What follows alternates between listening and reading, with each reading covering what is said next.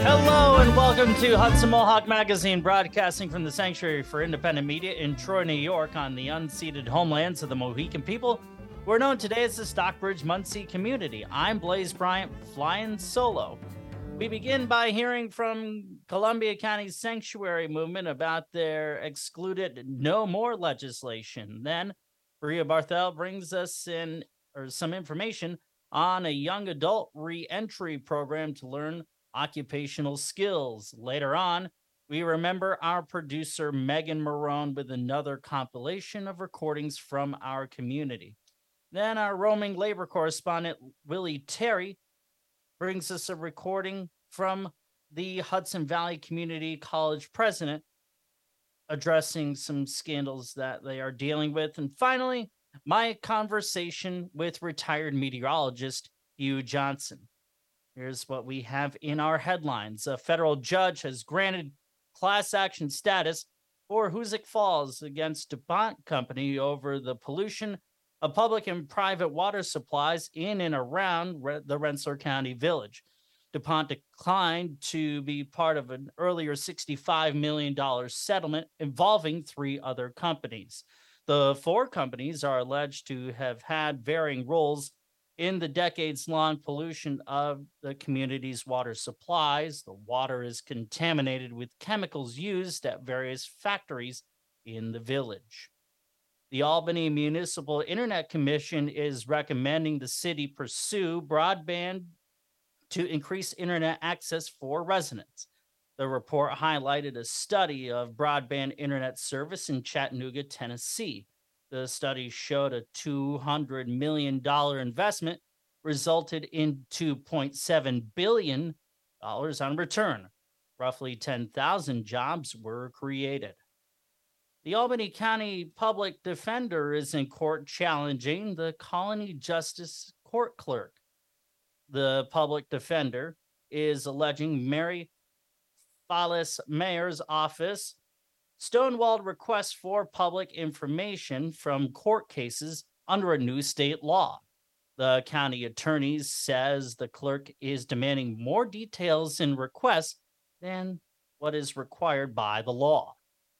City police said they shut down two large parties in a former bank building at 54th Street in downtown Troy. Hundreds of people were at the parties last weekend. Riverkeeper has received $150,000 from the state to take down the Mill Creek Dam in Rensselaer. New York is looking to tear down a thousand old dams in the Hudson Valley, which are not being used. The group wants to help restore de- depleted stocks of American eel and river herring, which mm-hmm. travel from the Atlantic Ocean to streams along the Hudson River. Finally, with the winter season rapidly approaching, the State Department of Transportation is looking to fill more than 100 job openings in the Capital District. The Gazette reports highway agencies across the country have fallen short of optimal snowplow operators because of workforce levels since the labor market dipped at the beginning of the coronavirus pandemic. If you're just tuning in, this is Hudson Mohawk Magazine. I'm Blaze Bryant. Hudson Mohawk Magazine is listener supported radio that builds community in Troy and the surrounding capital region through broad grassroots participation. Our content is produced by volunteers. To learn how you can contribute, go to mediasanctuary.org. Send us an email, hmm at mediasanctuary.org or give us a call 518 272 2390. Our first segment about unemployment. Compensation doesn't cover everyone, and the excluded no more legislation wants to make sure that more people have a safety net for hard times. Sina Bazilis Hickey spoke with Columbia County Sanctuary Movement to learn more. Excluded No More wants to end unjust gaps in our safety net that leave workers behind. Joining us now to tell us what that actually means is Iridian Lucas Garcia, Coalition and Member Engagement Coordinator at Columbia County Sanctuary Movement. Welcome. Hi, happy to be here. So, how did the fight for Excluded Workers Fund bring renewed attention to the system that fails to support many of New York's workers and the need for the Excluded No More bill? The fact alone that we needed to fight to create an excluded worker fund showed us that our safety net specifically excluded large sectors of the workforce, particularly undocumented workers or certain self employed workers like street vendors, and therefore unjustly affecting Black, Brown, and immigrant workers um, immensely. And yes, the Excluded Worker Fund was a huge win, um, but it was only a one time payment, a brief sigh of relief for uh, many workers in the state. And those same workers are still excluded from some programs like unemployment insurance. This is why we need excluded no more. We need to permanently close the gaps in our social safety um, net and um, you know have protections um, like unemployment compensation for workers. So, what is the excluded no more fund? How will it work, and can you expand on on the need for it? So the excluded uh, no more would take the best practices of regular unemployment insurance and uh, the best lessons learned from the excluded worker fund. And qualified workers would get a flat payment that matches the average state rate of unemployment insurance, which is currently at uh, $1,200 a month.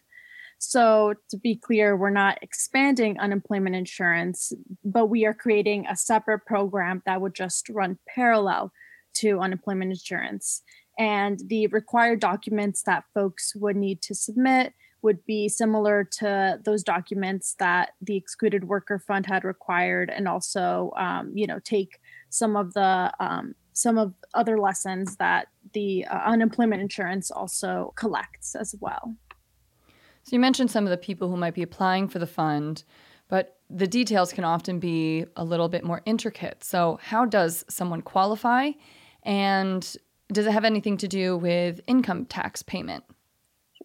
The Excluded No More program is meant for workers who can't qualify for regular unemployment insurance, either due to their immigration status or the type of work that they do. So they must have earned under the state's medium individual earnings, which is at like $56,000, and worked at least 20 weeks in the 12 months uh, before they lost work.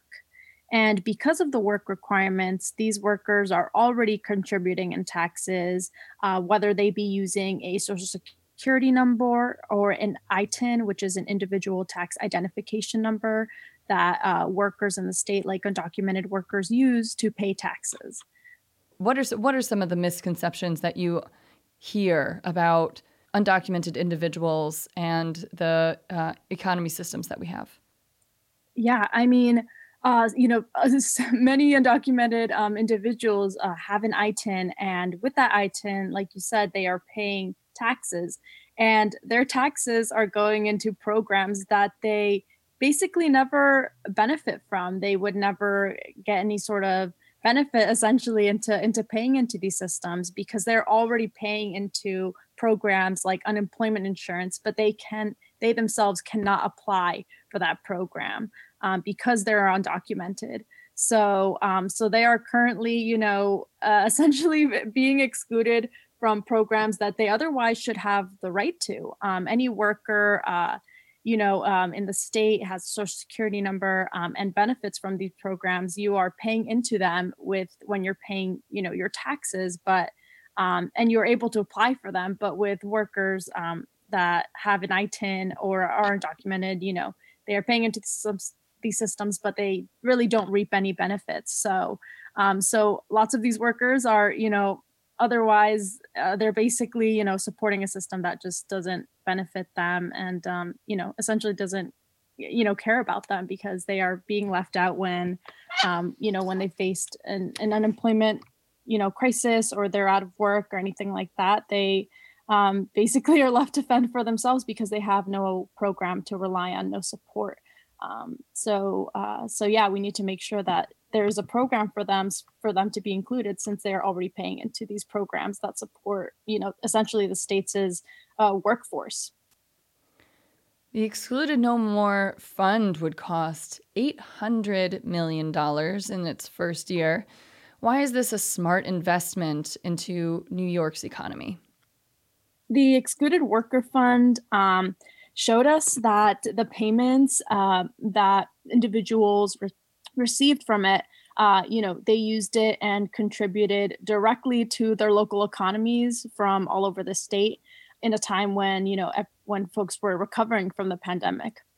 And the simple fact is that working class families spend income in order to survive. They're going to their local grocery stores and you know they have to buy their their groceries to feed themselves. They're paying uh, for rent um, and they're they're you know they're contributing to their local community to their local economy. And in the same way that regular unemployment insurance keeps money flowing into the economy excluded no more would be the same in that you know folks who receive payments from excluded no more would use that money to you know um, that would then allow them to survive um, in their communities and you know that money that they'll be getting will presumably you know go back into their local economies and so um, and so in that way it's it'll be similar to folks who receive regular unemployment insurance and about a month ago we spoke with somebody who had gotten the um, excluded workers fund and was talking about the way that they utilize those funds. So listeners can check back on that. So, um, what stage are things at right now with establishing the excluded no more program? Sure. So the bill has already been introduced. Um, its numbers are A9037 and S8165 and uh, it had been introduced, but we're actually also really excited to finalize some amendments that will we hope um, and we know will strengthen the bill and um, hopefully expand the universe of workers. So it had been introduced last session, but this session it will have to be in- reintroduced. So there will be some minor changes made, including the the numbers of the bill. Um, but you know, with that will also come those new amendments um, where we hope that more workers in the state will be able to um, to you know uh, rely on this program um, and um, and those workers will be able to benefit from a program like this. So we're excited um, for the bill to actually be finalized in, in a couple months with the new bill numbers and all of that. And and you know again with that an expanded universe of workers who will be covered under this bill as well. What are some of the challenges that you're facing in establishing this program? Um, there are a few uh, challenges I think we're we're um, we're facing. Um, number one is that I think in it, our coalition is a statewide coalition, and a lot of elected officials. Um, I think there's a, a, a big concentration of elected officials that are, for the most part, very supportive um, over in the city area. And I think in our area here in the upstate capital region, it has been a bit hard um, to engage some elected officials um, in supporting Excluded No More. Um, but we do think that you know with the expanded universe of workers hopefully these elected officials th- you know start to um, really stay engaged because a lot of you know their constituents could benefit from this program and so um, and so you know we really hope we're able to overcome that that challenge and um, uh, we really hope um, ex- elected officials and communities across the state of new york um, you know uh, start to uh, engage with our coalition and our campaign and uh, workers uh, you know all together in the state i think it's really important that we uh, start to recognize the value um, of the labor that excluded workers in the state um, provide the state and provide to our communities. And so um, hopefully we get lots of support from um, communities and elected officials statewide for excluded no more um, since we believe it would be a really um, important and essential program to keep excluded workers um, included in our state's social safety net. Thank you so much, Iridian Lucas Garcia, for joining us on Hudson Mohawk Magazine. Thank you for having me. Iridian Lucas Garcia of Columbia County Sanctuary Movement talking with Sina Bazila Hickey. For updates on this campaign and amendments, go to www.fundexcludedworkers.org or follow at Fund Excluded Workers Coalition on social media. Next, Bria Barthel brings us a story on a young adult reentry program. It's for 18 to 24 year olds who have had previous involvement with the criminal justice system, learn occupational skills through Hudson Valley Community College's Office of Workforce Development. Hi, this is Bria Barthel for Hudson Mohawk Magazine, and today I'm joined by Matt Richardson, the regional administrator of a somewhat new program in Troy by Pathstone Corporation called Young Adult Reentry Program. Hey, Matt, what's all this about? Hi, good morning, Bree. Thanks for having me here today. I appreciate the opportunity to come here and talk about the Pathstone Corporation and specifically this Young Adult Reentry Program.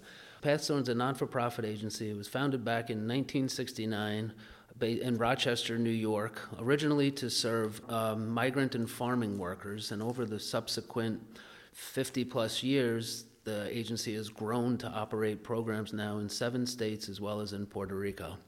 The agency's primary focus is employment and housing based programs. This particular program I'm here to talk about today, the Young Adult Reentry Program, it is a new federally, federally funded program through the U.S. Department of Agriculture and Training and the target population is 18 to 24 year old individuals. Migrant status um, is, is, has no effect on this particular program. These folks had to have had past or present involvement with the, the criminal justice system. That can be anything from being on probation or parole to getting, you know, out of prison today, tomorrow, or very soon having had in any sort of involvement when they were a youth, maybe a youthful offender thing, a PINS, uh, PINS petition. Um, even if an individual is a high school dropout at some point in their life, they are eligible to enroll in this program. Tell us a little bit about what people in the program do and what they come out of it with. Great. Well, people in this program, they are afforded the opportunity to enroll in Hudson Valley Community College through the community college's workforce development program. The Workforce Development Program offers what I like to refer to as your non traditional college courses. These are anywhere from one day to several weeks in terms of length of trainings, and they're in primarily in your trade jobs. They have programs such as welding, electrical, plumbing basics, manufacturing, construction. They also offer online courses we have a young man right now who's taking some cybersecurity courses. Another young adult is taking business management courses. They've recently added a real estate licensing course and a security guard course. And the participants can pick what path they want to take, right? They're not told, like, okay, we need two more electricians, we need somebody in plumbing. No, they are not told what to take. They have full autonomy over the choices they make.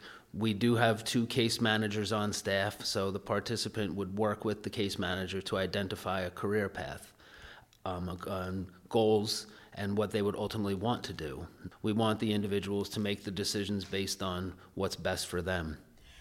And you mentioned having career counselors. They get other support services in addition to the courses?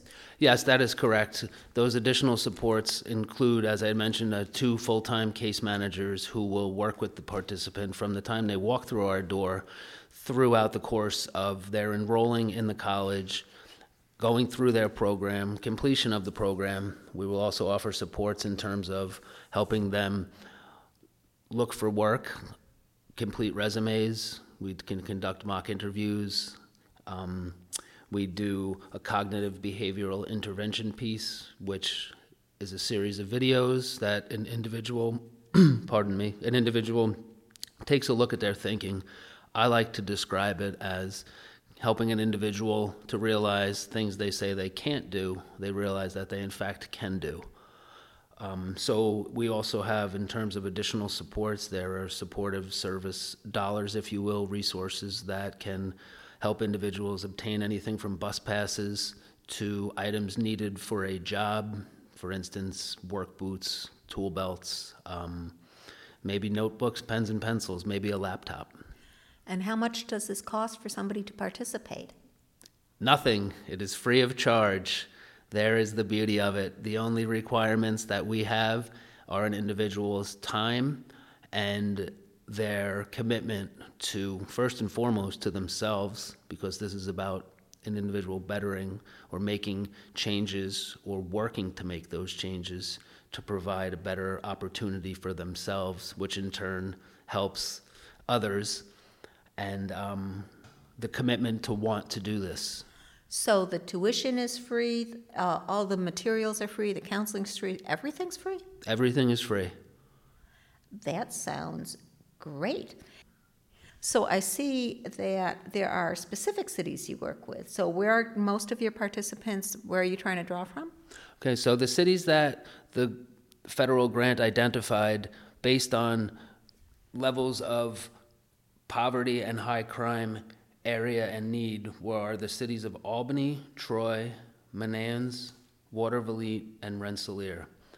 However, the grant does allow us to serve a certain percentage of individuals who may not meet all of the three eligibility criteria. For instance, an individual can realistically live anywhere in New York and be eligible for this program. The um, actuality of somebody perhaps living in, say, Amsterdam and commuting to Troy is maybe unlikely, but if such an individual is able to work all those things out and live in Amsterdam, they could still be a part of this program. And I think you said something about providing bus passes so that if people were coming in from other places, they'd be, they'd be able to access uh, Hudson Valley by mass transit? Yes, Hudson Valley is accessible by mass transit. The agency does have funding allotted for bus passes.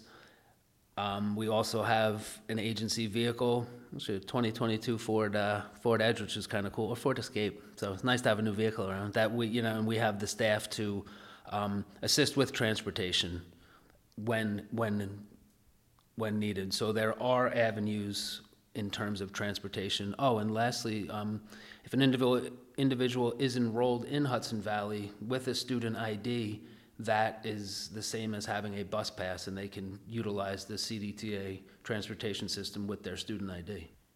You said before we started that the, the program moved into the Troy area in February. Have you had any participants yet? Yes, we have had several participants. As we are growing, the early stages have been primarily in reaching out to other community agencies and just, you know, quote unquote, getting the word out there, letting folks, you know, know we're here and this resource is here. We do have some current participants actively enrolled.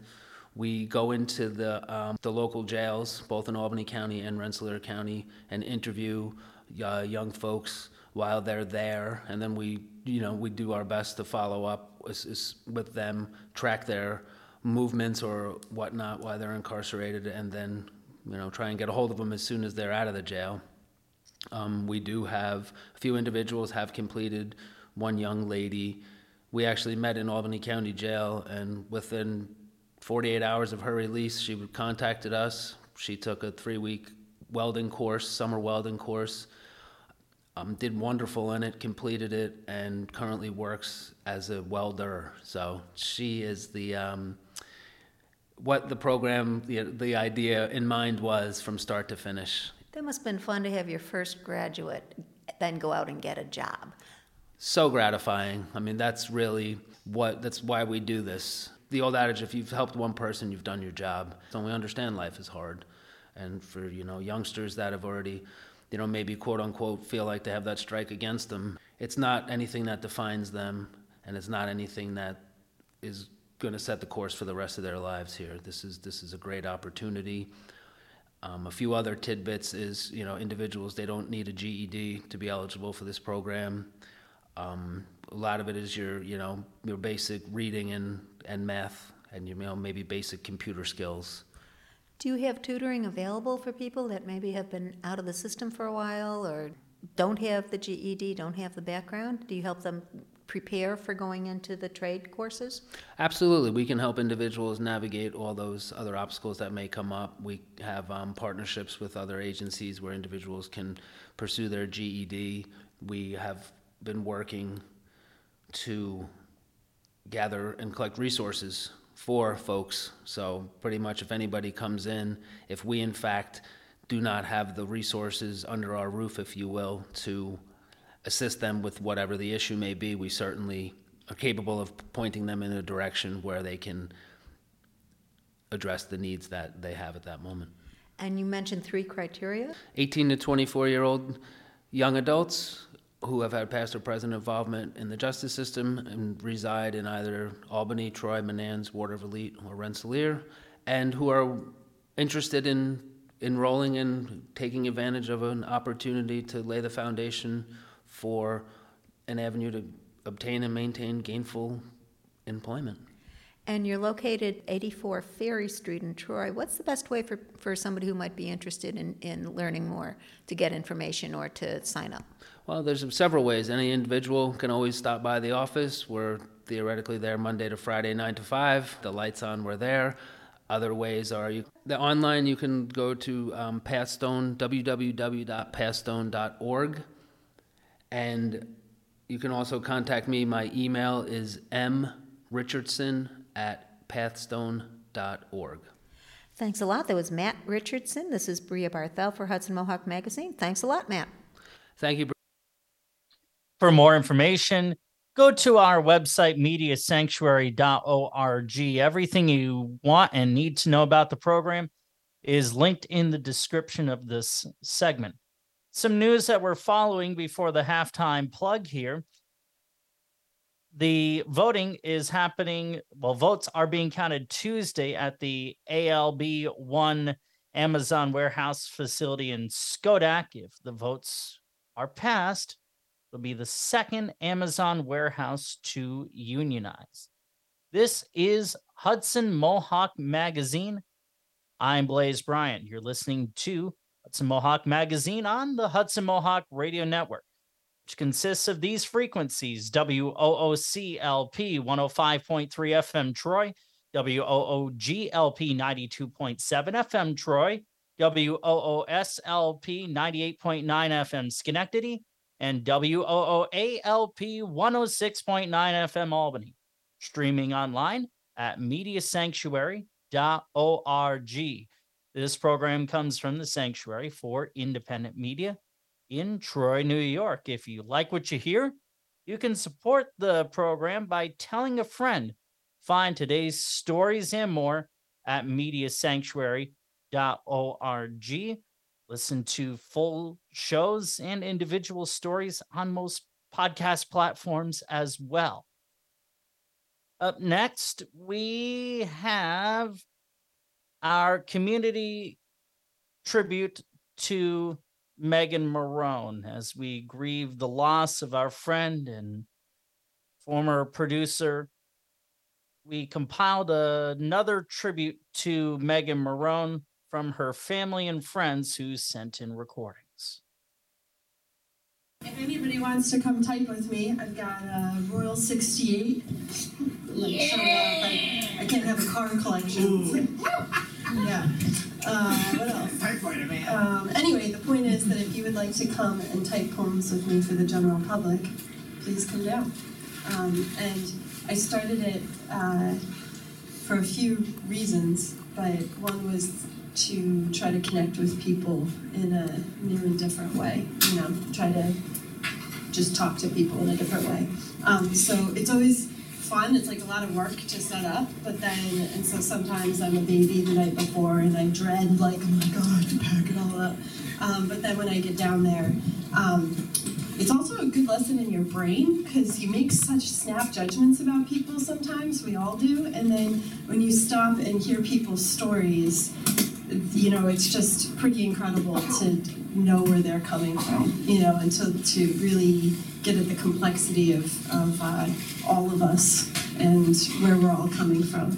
So, yeah, if you ever want to do it, I'm serious about that too. You can uh, look at the Troy Poem Project, and I love doing it with friends. So, if you ever just want to come, what happens is you would have a typewriter, I have a typewriter, people walk up, and uh, we would say, usually it's the clacking of the keys that draws people in. That's like the cuttlefish lure of. Uh, the cuttlefish is the sea creature. Never mind. It's, it lures people in, and uh, then uh, people will say, "I'd like a poem on friendship, or love, or popcorn, or you know, bur- burgers, or whatever." And then we have a timed writing assignment to type up that poem, um, and it's fun to do that with people. So if you'd like to do it with me, I would love your company. Is it during the farmer's market Um, at the same time? It's uh, kind of at different times, and I think we could be really rebellious and just start doing it whenever we want. Is this a bring your own typewriter for your guest? No, she's got one. You got extra typewriters? I have an extra, yeah. And there's a dude in Lansingburgh who is awesome, and he, for free, ma- uh, does maintenance on these typewriters, which is, I don't know what, what I'm going to do if I lose touch with this guy, Dave. He's pretty awesome. That was Megan at an event called Spring Thaw talking about the Troy Poetry Project. Hi, my name is Rebecca Friedman, and I wanted to share a poem that Megan wrote for me for my husband for his birthday. I met her at the Troy Poetry Project, and she laughed and said that I would be her first customer. And I asked her how much it would cost, and she said, Oh, it's free, just a donation. And she pointed to her little fishbowl. So I told her what I wanted that my husband was a beekeeper um, and his hobby became a passion and was moving forward. And she said, Give me about 20 minutes and I think I can create something for you. She asked me to tell her a little bit about myself and my husband and just created some sort of, you know, vibe as to who he was and who we were so she can create this poem. And what drew me to her was she was sitting by the river with her manual typewriter and her little suitcase and a little tiny table. And she was the most beautiful person just sitting there. It looked like something out of turn of the century. And I wanted to read this poem that she created. It is absolutely beautiful and her soul shines through. So thank you for letting me share it with you. She wrote, For David. There is a deep honorability in being the keeper of bees, protecting the process of pollination, and therefore the natural order, and therefore peace. There is a deep respectability in guarding the micro level love, even when, complete with stingers, a job seems replete. Five years, two bee, ten hives, it all takes care, and we pray that your sense of blissful compassion repeats. There is a bravery to you and your tending of the apiary, a calico sunset, propolis and honeycomb, reflex offerings of the tangible sea of time in which we swim, born and tended to by a, a God of small things. It touched my soul. I have it framed, and you will always be alive to everyone who knew you in whatever way you have touched them. Thank you, Megan, and thank you for letting me share this with you. Next, we hear from Christoph, aka Rags, who wrote a poem for Megan Marone. I first met Meg Marone on a sidewalk writing poems, like this one that I've written for her now. Vigil. Cherry blossoms gathered at branch tips gently sway in a courtyard at the high school. Some released to tumble and be carried off, or grace the grass where our feet gather the rest of us to say your name and not know where you are. Where? Where are you? Catkins jangling in catalpa trees become silent bells striking spring on the hours that passed since first you went. Your brother spoke. A red tailed hawk carted circles above the building. We held space for you. We still do. The air beneath our wings, unable to do more than be moved by your flight path in this moment. Tears welled beneath pink sunglasses, and in other eyes, dotting the bright chalk flowers with dew, revealing softly the concrete canvas. Words towards you are everywhere, about you everywhere. Everywhere are you, another beckon home, or poem or intoned magic by your student speaking of the cold forest. Others mentioned metaphysics, curly hair, joie de vivre, poetics, nature activism. You are invited, inciting, but not in sight, celebrated, while we invoked Mary Oliver, invoked James Baldwin, Wild Geese and Note to Teacher, invoked Joanna Newsom, Joy Harjo, The Occident, and the Eagle invoked, and then blew bubbles, each an airborne message to you, while Ave Verum Corpus echoed by the choir, and like typewritten taps sending a message from home. Wherever you are, we love you. We hope you are free. My name is Melissa Bromley, and I can't remember the first time I met Megan.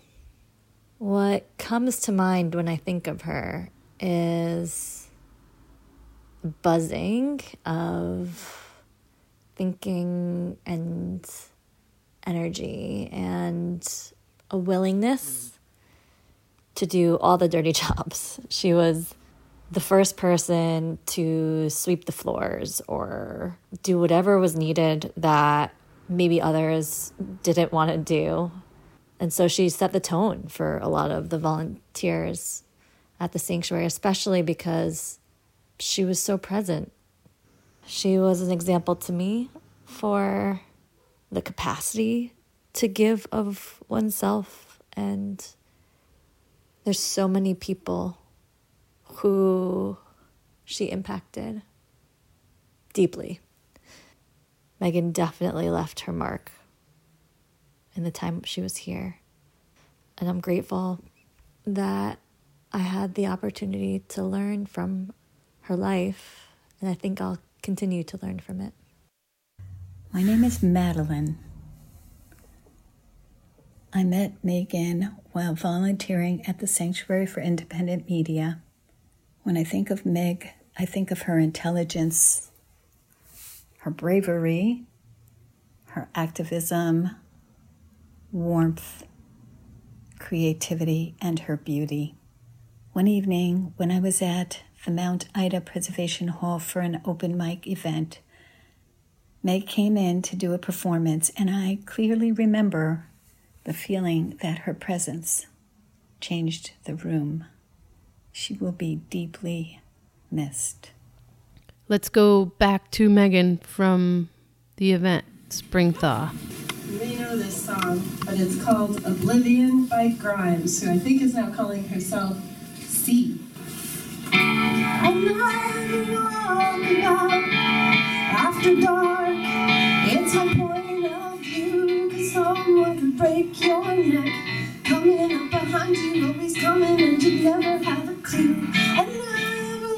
Look behind all the time.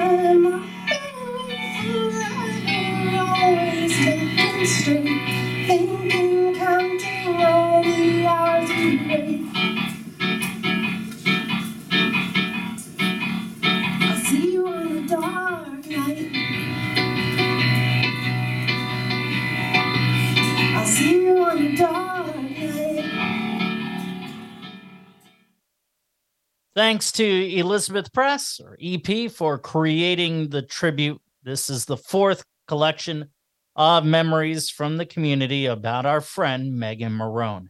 You can hear these tributes as well as the stories produced by Megan on our website, which is mediasanctuary.org. On October 4th, roaming labor correspondent Willie Terry attended a special meeting of Hudson Valley Community College President Dr. Roger A. Ramsammy, speaking to a college community about his work and vision for the school in light of controversy around his tenure. In this part one, which is a two part segment, you will hear words from Dr. Ramsammy, raw and uncut. First thing that we did, right? First thing we did was a project that we know will live on on this campus forever, and that was creating a high school on our campus. Well, we created a high school, but we also need to think that four to five years down the road, we need to create a, what, a middle school that comes with it. So that's some, a project further down the road. So yes, this begins that pipeline. But I just told you also we're working with 144 refugee leaders and with 185 faith-based leaders, and they're on their own through Ainsley. We can see a massive population of adult learners who, those who dropped out of high school. Through that program, we may be able to capture a whole lot of people, all refugee groups that are coming in. We're meeting with, with uh, U.S. Committee on yeah, I'm forgetting the long thing, but we're meeting with Susan Malone with a whole different bunch of different refugee groups. And here we're trying to do it, give them the opportunity to come to our campus, learn the English, and keep moving on into our credit bearing programs. But that's a population nobody ever did what? Touch. That's going to be new. That's our initiative created by us. Then you saw the expansion on North. Well, you have to understand this. Adirondack Community College is just what? A little bit up the street. Now, I'm not about putting people out of business, that's not what I'm trying to do. But unfortunately, there's a whole lot of students who's supposed to come to us, but find their site closer, so where do you think they're going? Right there. They're supposed to be our students. They're within our neighborhood, you see? But they go there. So how am I going to get those students back? By putting a facility right there. And that's why North Campus is there. It also says this, if I have a program, and the program had 1,000 applicants, and all I can take is 100, what happens to the next 900? They're going to go look for some other program somewhere else, right? But what if I could establish the program at the North Campus, because facilities is the problem, right? But if I could facilitate up there and take another 100 and put them there, I just increased by another what? 100 students. And what if I had about five programs like that? Then I just increased by another what? 500 students. Right? That's not. Those are students we didn't have that we're getting. These are not students we're taking from Central and sending them up there. Or these are not students from up there who would have come down here that decided to do what stay there. These are new students. So yes, we talk about HVCC in the airport aviation program. That was all new students who are going to be coming in there. We talk about that international program. Our international program right now, we have 90 teachers in Costa Rica taking our ESL program from here in the US. 90 students. That's almost 100 FTEs for us that we didn't have. We have all the high schools that we just got signed on by the Ministry of Education that says we can now teach those kids. Those are going to be new students. We just had Hungary vice president who said to us that he would like to send 100 kids to Hudson Valley. Those are going to be new kids. But those are things that are what? In the makings. The Prime Minister of Aruba, who I know from back in 2016, we worked together on trying to help her to keep her students in Aruba. The students, they pay for the students. The government pays for these students to go to school and send them to the Netherlands. And when they go up there and they get their training, guess what? They never go back. So the Prime Minister asked of me, how can you help me keep my students in Aruba? That's what they asked. And what did I do? I gave the job to Judy to work with the Prime Minister on a program. The first program she wanted was a program that take kids in GED program, pull them out, give them the first two years, and send them into a medical school because they're short on medicine. And Judy was working. Our vice president worked with them on that. But those are what all new students who are going to be with us. We are working with several others, with Ghana and others, to provide. We are hoping that these kids will be coming to us to spend their first year and then go back to Ghana. Short programs. We're working on an ATEC building. Right now, all of the faculty that are up in the back in the Williams area, building up in the back, Williams and what? Regina, the other building? Cogan.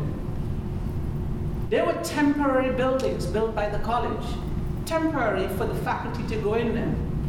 It's 70 years later and they're still working inside of it. Who care anything about them? When I came, I went up there and told us faculty, there's no way we could grow these programs in this old building.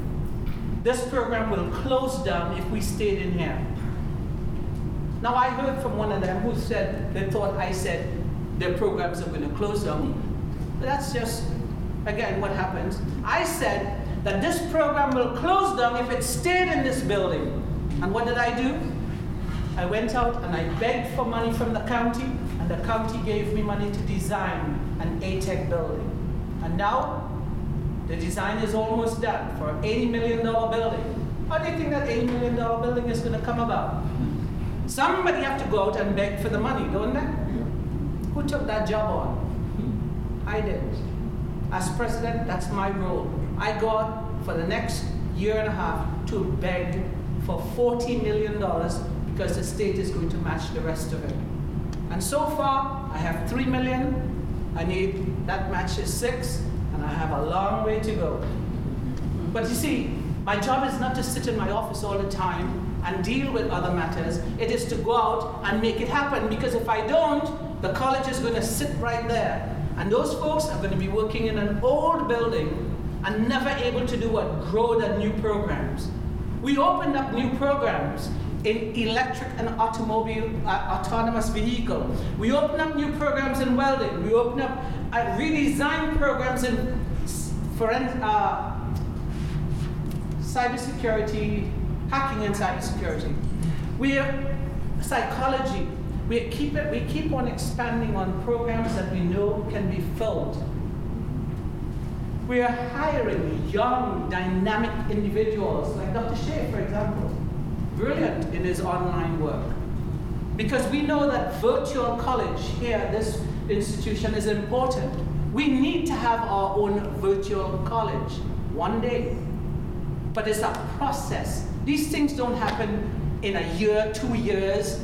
They take a long time to happen. And we don't need to be doing what? Slashing into them. We need, it takes so long. It took us four years to build up to have 90 teachers inside of our Costa Rica high school. It takes a long time to build things. It doesn't, these things, and a lot of energy that few people are willing to put out. And we could go on and on with more programs because there's a lot more that we're doing. There's HVCC West. Why there is a West? There's a West in discussion. Is that going to happen overnight? No, it may take us five to six years to see us, even with our first little building. And our first little building that we're going to have is probably going to have our EOC inside of it because the EOC was given a deadline for where they are. And then we may begin to add on nursing programs or programs that are what? But again, those are what? To increase our enrollment. Yes, I can go on more. Thank you. Yeah, in the back. And we will hear more from Dr. Roger A. Ramsammy, president of Hudson Valley Community College. You can tune in to hear part two or go to our mediasanctuary.org website to hear it ahead of time, thanks to roaming labor correspondent Willie Terry. Now we end the show as we do well on Mondays that we are here with retired meteorologist Hugh Johnson. Uh, do we have Hugh? Yep. Okay. I'm, I'm right here. Hugh, it's been a month. How have you been? I've been good. It's, amazing how time flies when you're retired. Well, and even when you're working full time as I am, it's amazing that we've gone a month and we've uh, heard crickets from each other. So let's talk about Hurricane Ian. Before we get to the cost, take us through the timeline.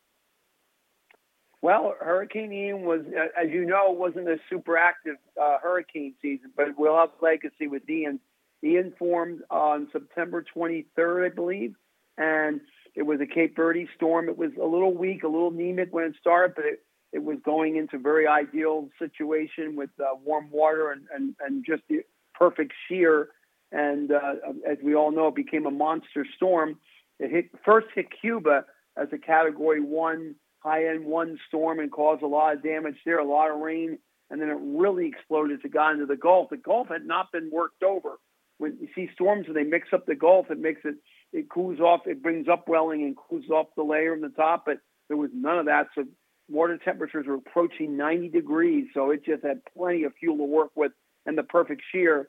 So it came in when it came into Florida, it came in as a Cat 4, almost a Cat 5 and uh, of course made history. And it was some issues with the with the with the cone, the track of it. Miles were trying to take it west, ultimately it turned east. I think what happened was it developed into a bigger and powerful hurricane, it produced a ridge in front of it that kind of forced it to turn more east. But again, it was it was a tough call. Uh, it spared Tampa a little bit, but of course it clobbered uh, Fort Myers and Naples. Uh, the storm surge, all about the storm surge. 15 foot storm surge was what that's what does most of the damage in these hurricanes. The winds are bad enough, but you have the storm surge and up to 20 inches of rain in spots. So all those three things led to devastation. So yeah, it was a very, very expensive storm. In fact, the most expensive ever in history. Now it looks like uh, uh, beating out Irma from 2017, up to 60 to 70 million dollars of damage to Florida alone, and more to Cuba and the Carolinas. It made three landfalls, by the way. The strongest one was, of course, on the west coast of Florida, but it also hit um, Georgetown in South Carolina, which is between Myrtle Beach and Charleston. I've been there, and it hit there as a Cat One. It did cause some damage. Hundred over 100 deaths in Florida, a few more wow. in the Carolinas. So very bad storm. Hugh Blaze Bryant here uh, with Hugh Johnson on Hudson Mohawk Magazine.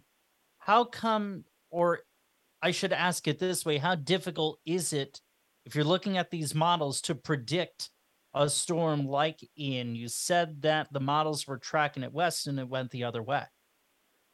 Yeah, not a lot. Again, you know, it, it comes down to, you know, the margin of error was not that great, but at 50 miles with a powerful hurricane can make a big difference. Uh, it, you know, you get we really focus on that eye wall. That's where you have your band of strongest winds and rain and certainly wins anyways. And uh, that that's critical. So it was off by about 50, 75 miles. Uh, there was there's still they're beating themselves up about. There's a lot of studies going to be done. Um, it, I think part of the reason when they when these things explode, they sometimes create their own little little uh, currents, if you will, and they can change direction a little bit. That's my opinion on it. So you know when they explode, they, they was anticipated to get strong. So that wasn't too much of a surprise, but maybe a little stronger than expected, and that might turn it a little bit. But it was disturbing that uh, even the European and the other models were trying to trend it a little further west towards Tallahassee, and they ended up going east. You know, again, the other thing is when you look at the cone, a lot of people think that if you're outside the cone in that projected forecast by the Hurricane Center, you're safe. You're not with a large hurricane. That does not mean you're out of the woods. So there were people that you know were saying, "Well, we're out of the cone and we're going to be fine." Well, especially on the east side, not so fine. Yeah, how much of a role? Because climate change, as both of us know, gets blamed for pretty much anything weather related. How much did climate Absolutely. change have a role in this storm specifically? Specifically, or the inactivity, the general inactivity of the hurricane season? Well, I would say it has very little to do with the with the number of hurricanes because there's so many other variables involved. When I think the climate change, and again, you're right, everything's is tied to climate change, but because the wa- waters are warming, the, or the uh, atmosphere and waters are warming, that adds more fuel to the hurricane, so they can be potentially more powerful. And we have seen a lot of powerful storms lately in the last, you know, several years. We've seen a lot of Cat four and five in the in, in the past few seasons. Uh, I think I I think Fiona came, uh, briefly became a five, or certainly was a four. So you know we're seeing more and more powerful storms, and that's definitely, in my humble opinion, a signal of climate change because you can add more fuel with the warm waters hit, uh, pushing near 90 degrees to the to the actual storm, and more rain too, which causes more flooding. And keep in mind, in Florida, the it's the second lowest state in the uh, union uh, country, next second to Delaware, but it has a lot more coastline. That's a problem right there because rising sea Now you're you're and you have a talking of- elevation to, to sea level, right? When you say the second Right. lowest, you're talking sea level. Okay. Yes, yes. The average is on about 100 feet or less in Florida, and there's a lot of areas a lot lower than that. Uh, Sanibel Island, for instance, the highest place on that island was only like five feet or something. So, I mean, that's why it got decimated because the Sure. tidal surge came up to 15 feet. So you're seeing more and more of that, and that's going to be a real problem. Insurance, it's going to be harder and more expensive to insure property in Florida. It's already like, I think, almost over 80% of insurance claims from Mother Nature uh, uh, are in Florida. It's, it's a lot higher number than I thought it would be. I mean, California, you have the For sure. wildfires and other, but Florida, You we're up against it here. Give me your 45 Right. second weather forecast for the week. Sorry to cut you off. Okay, no, no problem. I, I, I rambled a little too long. Showers tonight, and then it looks like a pretty dry week. It's going to be chilly beginning of the week, but it's going to warm up, and, and we're going to have temperatures in the 60s. You might get frost by Thursday morning, Wednesday or Thursday morning, and then it warms up. We'll have to watch one kink in the forecast for the end of the week and early next week. It's storm to our south. It looks like it's going to stay offshore, but we got to keep an eye on it. It might sneak up and give us some rain, but that wouldn't be till early next week. Temperatures trending above normal after starting chilly. Thank you very much, Hugh Johnson. We'll catch up with you next week. Be well. You got it. Um, thank you much. Uh, this is it for this episode of Hudson Mohawk Magazine. I'm Blaze Bryant. Captain Kalen McPherson was our producer engineer, keeping me on the air. Great job by him. And on behalf of both of us, we want to thank all the volunteers who contributed to this episode and made it possible. And those are Sina Bazila Hickey, Bria Barthel, Elizabeth Press, it's known as EP, and Willie Terry. And because we have the time, I'll sneak this in here. This program covers stories of social and environmental justice produced by the community for the community and is supported by independent donations. If you value independent media, please consider a gift of a monthly donation as a sanctuary sustainer by going to mediasanctuary.org. We want to hear from you and find out. I'm sorry, we want to hear from you and follow us on Twitter, Instagram, and Facebook at Media Sanctuary or send us an email, hmm at mediasanctuary.org. Tune in weekdays at 7 a.m., 9 a.m., and 6 p.m. to hear local news or stream Sanctuary Radio again at mediasanctuary.org, where you can find full episodes and individual stories as well as on most podcast platforms. For Kalen McPherson, I'm Blaze Bryant. See you next time.